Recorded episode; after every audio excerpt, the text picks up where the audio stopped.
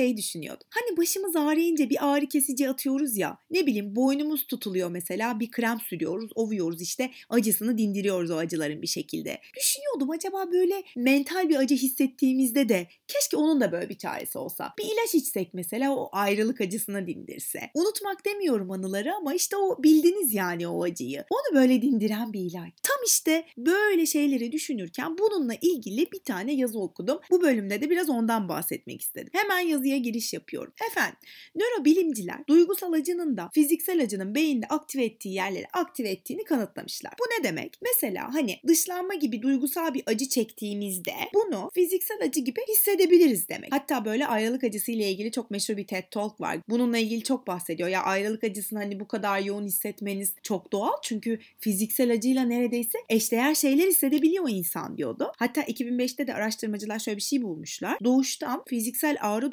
duyarsızlığı olan bir kişi ilk kez baş ağrısını erkek kardeşinin aniden ölümünden sonra hissetmiş. Yani duygusal acı e, orada ilk defa fizik bedene yansımış. O zaman gelelim benim soruma. Madem ki bizler bu iki acıyı da kısmen beynin aynı bölgesinde deneyimliyoruz. O zaman niye böyle hani sambukol gibi bir tane böyle ilacı suya atsam da o suyu içsem hani her şey eskisi gibi olsa olmuyor. Yani fiziksel acıyı e, kesen ilaçlar var da acaba duygusal acıyı kesen ilaçlar yok mu? Yazı birazcık bundan bahsediyor ama tabii hemen duygusal acıyı bastırmak derken e, bağımlılık yapan bir takım işte maddelerden bahsetmiş. İşte morfin, eroin, opiat gibi maddeler hani hem şiddetli fiziksel ağrıları hafifletiyor aynı zamanda da insanların e, işte duygusal olarak yaşadıkları atıyorum dışlanma gibi vesaire e, o gibi sıkıntıları da azaltıyor demiş makale ki makale demiş. İnsanlar diyorlarmış ki eroin aşk gibi hissettiriyor. Hiçbirini ben söylemiyorum.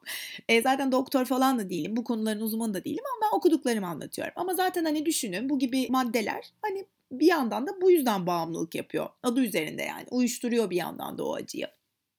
Hatta o yüzden de yalnızlık bu gibi maddelerin e, kötüye kullanımının başını çekiyormuş efendim. Ben aslında böyle daha önceki bölümlerde de bahsetmiştim acının e, içinden geçme mevzusundan. Biliyorum hani artık çok klişeleşti ama bunun da bu kadar popüler olmasında bir nedeni var. Yani bu acıyı hissetme ya da bu acıdan kaçmamanın, bu acıyı hissetmenin ne kadar önemli olduğunu. Acıyı hissetmek önemli çünkü fiziksel acı gibi zihinsel acının da aslında bir amacı var. Nasıl ki hani fiziksel acı burada yanlış giden bir şeyler var diyerek korumaya çalışıyor çalışıyor bedeni.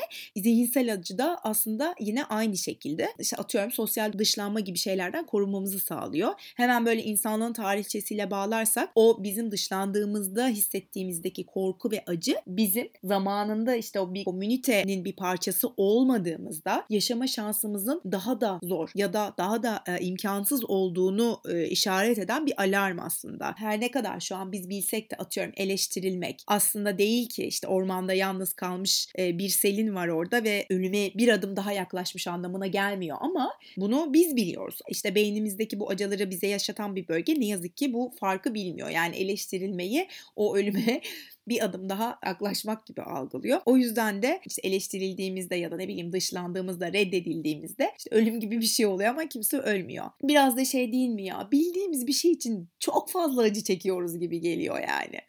Ölmeyeceğim işte ya bunu biliyorum ama niye bu acıyı çekiyorum? Yazıda tabii ki bir takım tavsiyeler de var, taktikler var.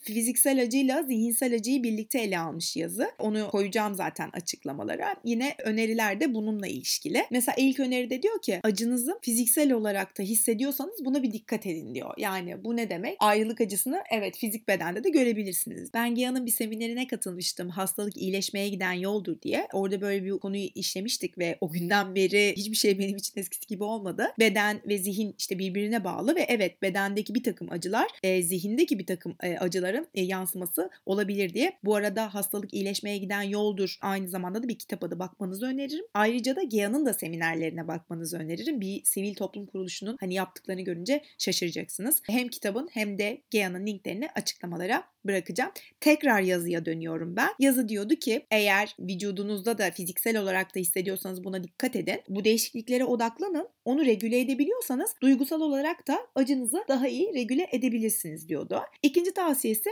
Spiritüelleşmekten korkmayın. Birçok araştırma spiritüelliğin acıyı azalttığını gösteriyor. Bu bir dine bağlı ibadet olabilir. Yani neye inanıyorsanız işte yoga olabilir, meditasyon olabilir. Bunların hepsi acıyı azaltmakta iyi gelir diyor.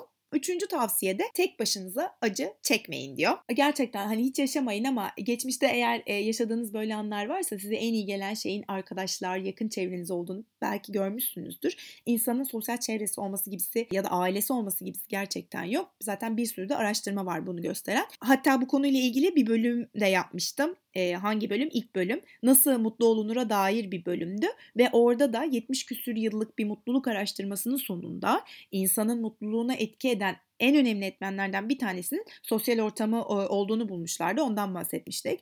Aileniz, arkadaşlarınız, artık kimse size iyi gelen e, sosyal çevreniz bunlarla olan ilişkilerinizi geliştirmek, derinleştirmek aslında insana en iyi gelen e, en büyük vitamin. Başka araştırmalar da var. Gerçekten strese de çok iyi geliyormuş efendim sosyal çevre. Birazcık kullanın şu arkadaşlarınız. Son maddeye geliyorum. Aslında son madde e, tam da podcast'a adını veren madde. Ben gerçekten nasıl söylesem bilmiyorum ama yazıda diyor ki zannetmeyin ki biz bunu diyor bir tavsiye olarak hemen hani çare olarak size öneriyoruz ama diyor yine de baktınız olmuyor. O acı bir türlü geçmiyor. Her zaman parasetamol yanınızda diyor. Gerçekten öyle demiş. Bir parol belki de ayrılık acısına iyi gelebilir diyor. Tam olarak hani ya bunu için ve çok iyi gelecektir demem ama yine de yardımı dokunabilir demiş. Yani dediğim gibi umarım yaşamazsınız ama belki hani her şeyi denediniz ve olmuyor. Bir parol kim bilir belki de iyi gelir bilmiyorum. Hiç olmadı belki plasebo etkisiyle iyi gelir. Umarım işinize yarar bu bilgiler. Bir sonraki bölümde görüşmek üzere. Çok teşekkürler dinlediğiniz için.